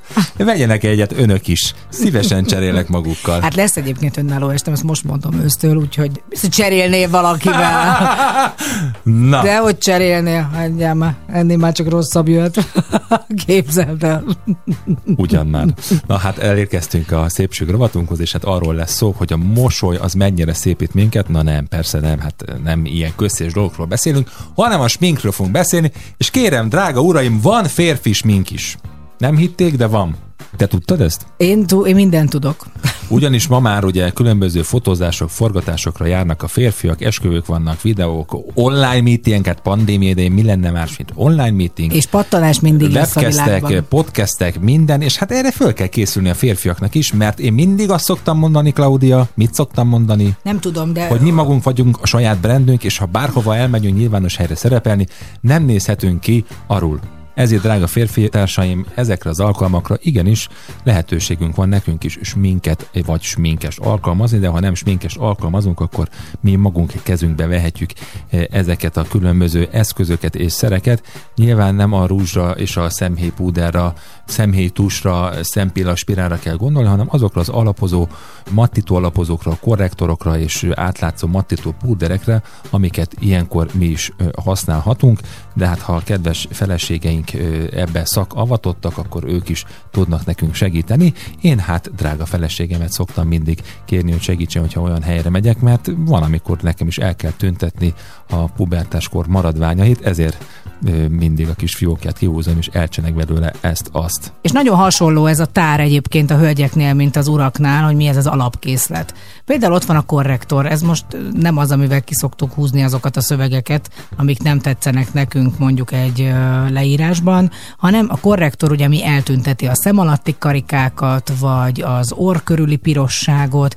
Egy nagyon fontos, hogy próbáljuk meg az arcszínünkhöz illő korrektort választani, hogy nehogy úgy járjunk, hogy azt higgyék, hogy ó, nézzenek oda, Kínában mégiscsak egy új panda érkezett a mi kis országunkban, mert hogy ez nagyon fontos, hogy nagyon sokszor abba a hibába esnek, hogy azt hiszik, hogy valami sötét karikát egy nagyon világos korrektorral lehet eltüntetni. Ez a hölgyekre is természetesen igaz.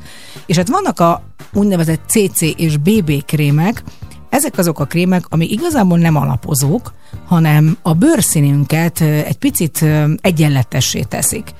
Tehát amikor felkenjük, amikor először kinyomjuk egyébként magából a krémből, akkor olyan krémszínű, tehát fehér, és amikor elkezd hozzá érni a bőrünkhöz, és a, megérzi a meleget, akkor átváltozik testszínűvé.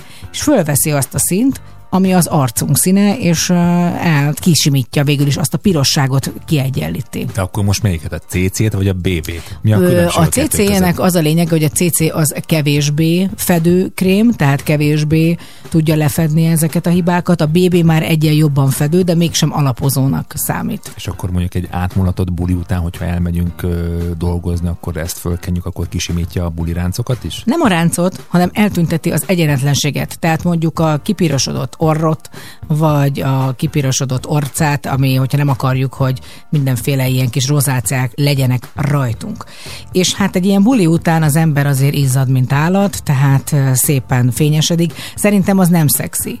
Tehát a szexi az ágyban, amikor mondjuk az ember egy szeretkezés alatt fényesedik ki, de a napközben annyira nem. Most nem azt mondom, hogy a férfiak fessék magukat, de a nőknél mindenképpen azt ajánlom, hogy mattítsák le. Tehát valamilyen kőpudert mindenki alkalmazzon. Szerinted azok a férfiak, mert vannak ilyenek, és sajnos nekem is volt tapasztalatom, mert nem én, hogy elmennek úgy tárgyalásra, hogy tényleg így gyöngyözik a homlokuk. Ők, nekik van valami megoldás erre? Hmm, ez egy jó kérdés. Hát nem tudom, állandóan teniszhajpánt. Vegyenek példát Björn Borgról, vagy John Hát McEnroe-ról. egyébként biztos van annyi, olyan stílus, hogy egy öltönyész fölpattint az egy egy, egy ilyen, vagy egy sapka. Sapka, ami felszívja. De például erre van egy nagyon jó kis eszköz, ez a mattító lapocska. Te nem találkoztál meg ilyennel? Nem. Ez úgy Neked néz van ki... otthon ilyen? Van, ez úgy néz ki, mint egy, amikor a, hogy szokták, indigó. Igen. Egy kicsit az indigóra hasonlít, mert az egyik oldalán egy ilyen nagyon leheletvékony kis púderréteg van, és ez egy ilyen kis lapocska, amit kiveszel a dobozból, és ezzel le tudod mattítani az arcodat úgy, hogy nem raksz rá púdert.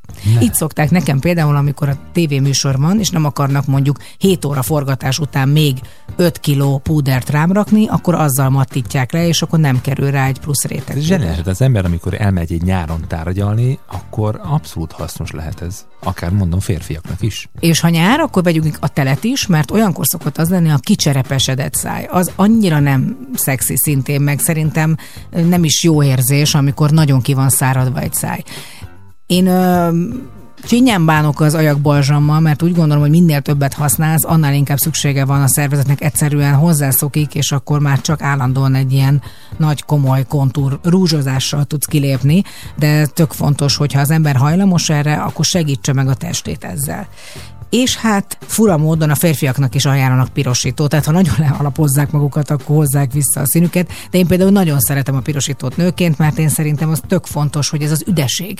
Tehát amikor vannak ezek a gót típusú sminkek, amikor hullafehérre vagy sminkelve, egy nagyon erős kontúrt rányom a nő, és nincs rajta pirosító, hát pont olyan, mint egy háromnapos vízi hulla, vagy egy zombi, aki kijött valami filmből, úgyhogy a pirosítót használjuk. És ami a legfontosabb az egész sminkben, az eltávolítása. Hatása. Mert hogy nincs olyan fáradtság, őszinte leszek, néha nekem is becsúszik, de nem szabad, hogy megtörténjen, főleg egy bizonyos kor után, hogy nem mossuk le. Pankának ez a legelső, amit megtanítottam, le kell mosni a sminket, mert az olyan szinten roncsolja a bőrt az éjszaka folyamán, hogy bármilyen jó minőségű, akkor sem tesz jót. Tehát tényleg úgy beül a ráncokba, úgy beül a bőrbe. Erre már nagyon jó szerek vannak, nagyon sok mindent lehet olvasni, mert vigyázni kell a bőrre, tehát nem lehet nyúzni nagyon. A szem körül mindenképpen, hogyha hölgyek vagyunk, ezt nem a uraknak mondom, valami olajos lemosót használjunk, hogy ne nagyon dörgöljük a szembőrét, mert az úgy meg tud nyúlni, hogy soha nem jön vissza abba a formájában, amivel előtte volt. Aztán vannak ezek a micellás vizek, ezek is nagyon jót tesznek, mert nagyon alaposan eltávolítják a sminket, de ez nagyon fontos, erre hagyjunk időt, és erre legyen mindig erőnk. Drágám, most már azért mondtam neked újat, nem a smink oktatásban. Abszolút, tehát szerintem lehet ez egy piacérés, hogy férfiaknak fel kéne címkézni sminkterméket, hogy Ami nem ciki. for man, for man also, vagy mit tudom én. Igen, Tehát, hogy nem ciki, tehát nem ciki Szerintem most. Nem ciki. Nem ciki hármat ö, pamacsolni, Mondom, és azt szerintem sokkal cikibb, hogyha valaki elmegy egy tárgyalásra nyáron, és izzadékonyabb, de nem kell, hogy nyár legyen, és látszik ez rajta, ezekkel az eszközökkel ezeket a mm, kellemetlenségeket meg tudja szüntetni. De ha már sminkről beszéltünk, és a ragyogásról vissza a 90-es években, következik a Take That és a Shine itt a Sláger FM-en az édes kettesben. Kedvencem. You, you're such a big star to me. You're everything I wanna be, but you're stuck in a hole, and I want you to get out. I don't know what there is to see, but I know it's time for you to leave. We're all just pushing along, trying to figure it out, out, out. Oh, your anticipation pulls you down when you can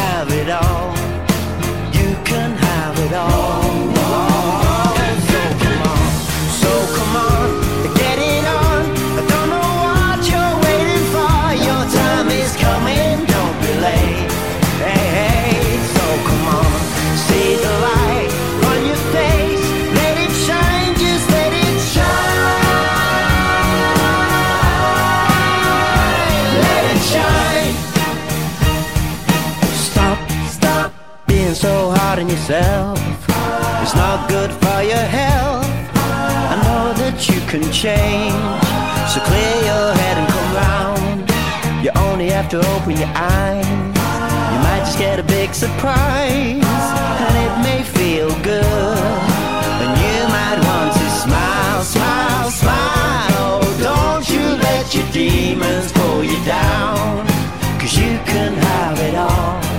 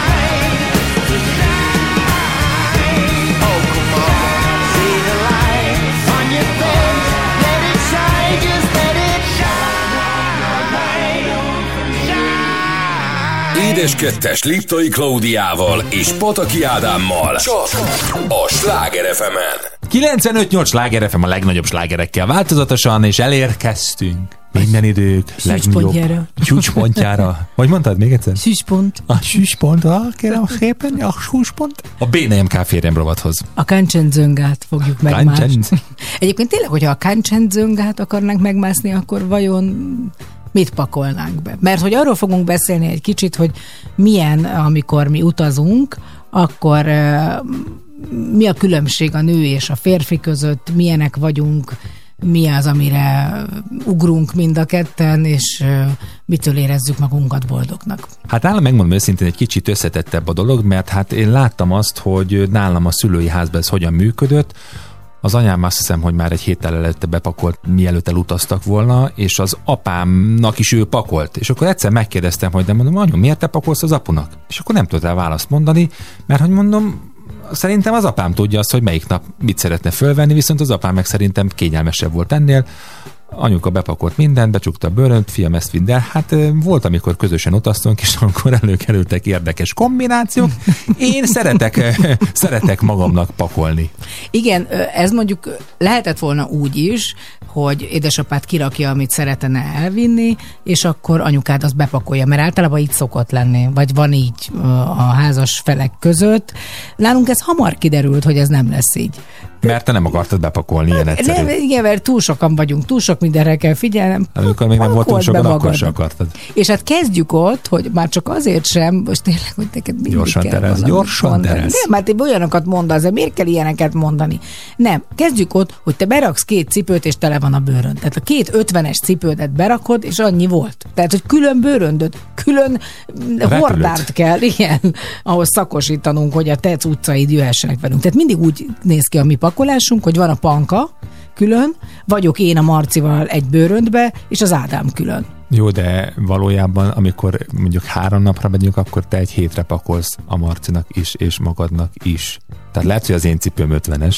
Ezt nem mond, mert mindig a te ruháidat hozzuk haza ugyanúgy szépen behajtogatva, mert még öt pólót beraktál. Tehát na ezt nem mond. Tehát ezt pont te mondod? Hiújéknak legkisebb gyermeke?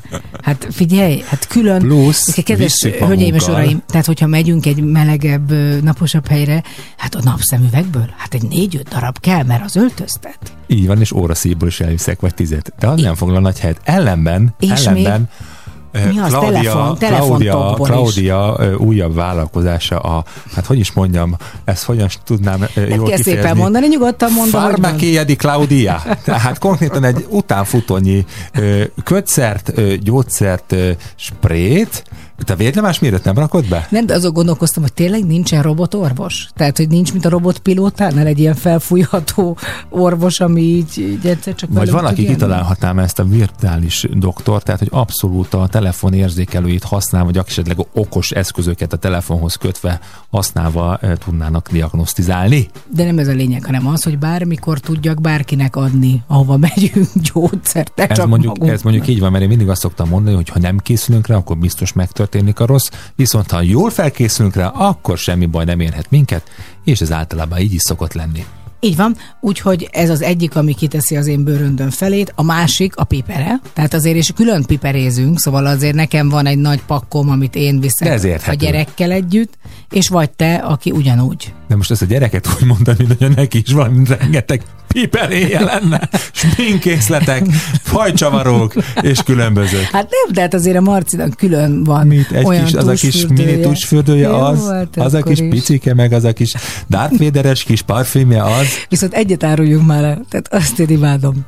Van egy kis fufukánk. Fufuka, így hívjuk csak fufuka, így van. ami végig kíséri nagyjából az egész kapcsolatunkat. Valamikor a kapcsolatunk legelején vásároltam Rómában egy olyan cégnél, ami nincs is Magyarországon. Ez egy illatosító, de egy olyan pici méret. Igen. És onnantól kezdve ő mindig jön velünk, és minden WC-nek ezt az illatot adja, mert ez egyszerűen Sose fogy el. nem, sose fogy el, és ezt mindig visszük, mert ugye semmilyen uh, ilyen helyen nincsen WC illatosító, tehát még, azt még nem találták ki. Így van, és megtiszteljük egymást ezzel, és a családot is. és mindig megkérdezem, Ádám, beraktad a fufukát? Igen, fufuka mindig nálam van. meg annyira de, vicces. de igen, tehát, de hogy egyébként igen, szóval a, a munka megosztás úgy van, hogy a Klau kisgyerek holmikat és egyébként mindenféle gyógyszereket és ilyen dolgokat bepakol, én meg mindig a töltőfej, töltőkábel, külső akkumulátor, és társait, mindenféle képrögzítő eszközök, kicsi drón, ö, kézikamera, mindenféle kütyüt én berak. Ah, egy nap alatt általában kinyírsz őket, reméljük, hogy Most ez ezt miért mondod? Ez egyszer fordult elő. Ez az is egyszer- három éve. Nem, az régebben volt. Akkor négy. Jó. De a lényeg, hogy én például mo- mostanában azért már sokkal jobban csinálom, mert kiszámolom a napokat pontosan, és akkor arra maximum egyet vagy kettőt szoktam ráhúzni a gyereknél, ha leeszi magát, azért legyen egy váltópóló. De azért én úgy pakolok, igen, hogy neki legyen reggel is egy pólója, meg legyen este is egy pólója. Tehát ki nem állatom azokat a kölyköket, akiket ugyanabban a pólóban látok hét napon keresztül, és anyuka meg ki van csípve, a gyerek meg le van tojva. Hát én azt nem szeretem, hát ez nem szép. Meg te is azért, akárhova megyünk a leglazább helyre is, azért mindenhova megadod a módját. Meg persze. Meg persze. Na, és hát, hogy hogyan pakolunk szépen, tehát, hogy odafelé azért mindig valahogy szebben pakolunk, mint hazafelé, és hát van, amikor elfogynak a dolgok, és akkor azt úgy szeretem, mert szeretem, hogyha kevesebbel térünk vissza. De mire gondolsz, hogy mi, mi fogy el útközben? A zokni? Vagy micsoda? Vagy le este nem szépen levesszük a ruhát, és összeadjuk, ezt széttépjük magunkon, Hát volt olyan egyébként, Igen? elmentem egy az nem én voltam akkor. Nem arra gondolok. Három papucsal mentem, de csak egyen jöttem vissza, mert a másik Elvitte a kettő trópára. Igen, volt, amit elvitt. Volt, amikor két nap szemül megvitte el a víz. Tehát állandóan fotózkodtam valamit ott a hullám, és rohadt nagy hullám, alám mosott, és repült a szemül. Nehogy egyszer az legyen, hogy elviszed a férjedet magaddal, és azért akkor jössz haza. Mi? Elvitt a... Hát nem mondtad, elvitt a víz. Micsoda ötlet! Köszönöm, köszönöm a Sláger FM-nek, hogy ilyen fantasztikus ötlete. Bár általában erről filmek szoktak születni, és a végén lecsukják mindig a gyilkost, úgyhogy azt De ne, hát ez nem Ja, öltenek gyilkosság, nem. Jó, jó, Kicsit, jó. kicsit megtaszajtasz. Nem, drágám, nem, nem tudnálak megölni. Annál jobban szeretlek az egyel. Kösz szépen, csak egyel. Nagyon szeretlek, hát tudod nagyon jól. Nálam egy picit fajsúlyosabb a kérdés, de szó szerint, mert nekem úgy kell pakolni, hogy a Claudia is említette, hogy nekem a cipő viszi a súlyt a bőrön, és hogy rossz helyre pakolom, akkor mindig felborul a bőrönd. Tehát rendszeresen van az, hogy mondjuk például a reptéren várakozás és bőrön tologatás közben így mindig így megfekszik Pofára a bőrön, pofára esik a bőrön. igen, mert, mert fejnehéz. Ugye én mindig mindent, én úgy kezdem, hogy mindig először a cipő papucsokat alulra, utána a necesszer, akkor külön kis szütyőkéből a kis fehér neműk és a pizsoma, külön kis póló, nadrágok, pulóver, ha kell, és a kiegészítők. Tehát, hogy óraszíj, öv, ilyen apróságok, hogy minden meglegyen. És ilyenkor szoktam jönni én, Ádám, ezt még rakd el magadhoz. És, és látom a el, fején. Tehát hallották eddig, hogy mennyire lettem eddig ekézze. Valahogy mindig befér hozzá még az a nagy fél zsáknyi smink meg hát, okosság. ilyen ez, Ennyi. persze. Hát pakolni tudni kell. Na drágám, hát pakolni, és közben, hogyha szól valami jó muzsika, akkor aztán repül az idő jó Így, drágám, abszolút, és én mindig csak arra biztatlak, hogy ha valahol elakadsz a pakolás közben, akkor soha ne add fel. Ez volt már az édeskettes, következik búcsúzásképpen Rick Astley és a Never Gonna Give You Up. Egy hét múlva újra jövünk, csak itt a Sláger FM-en.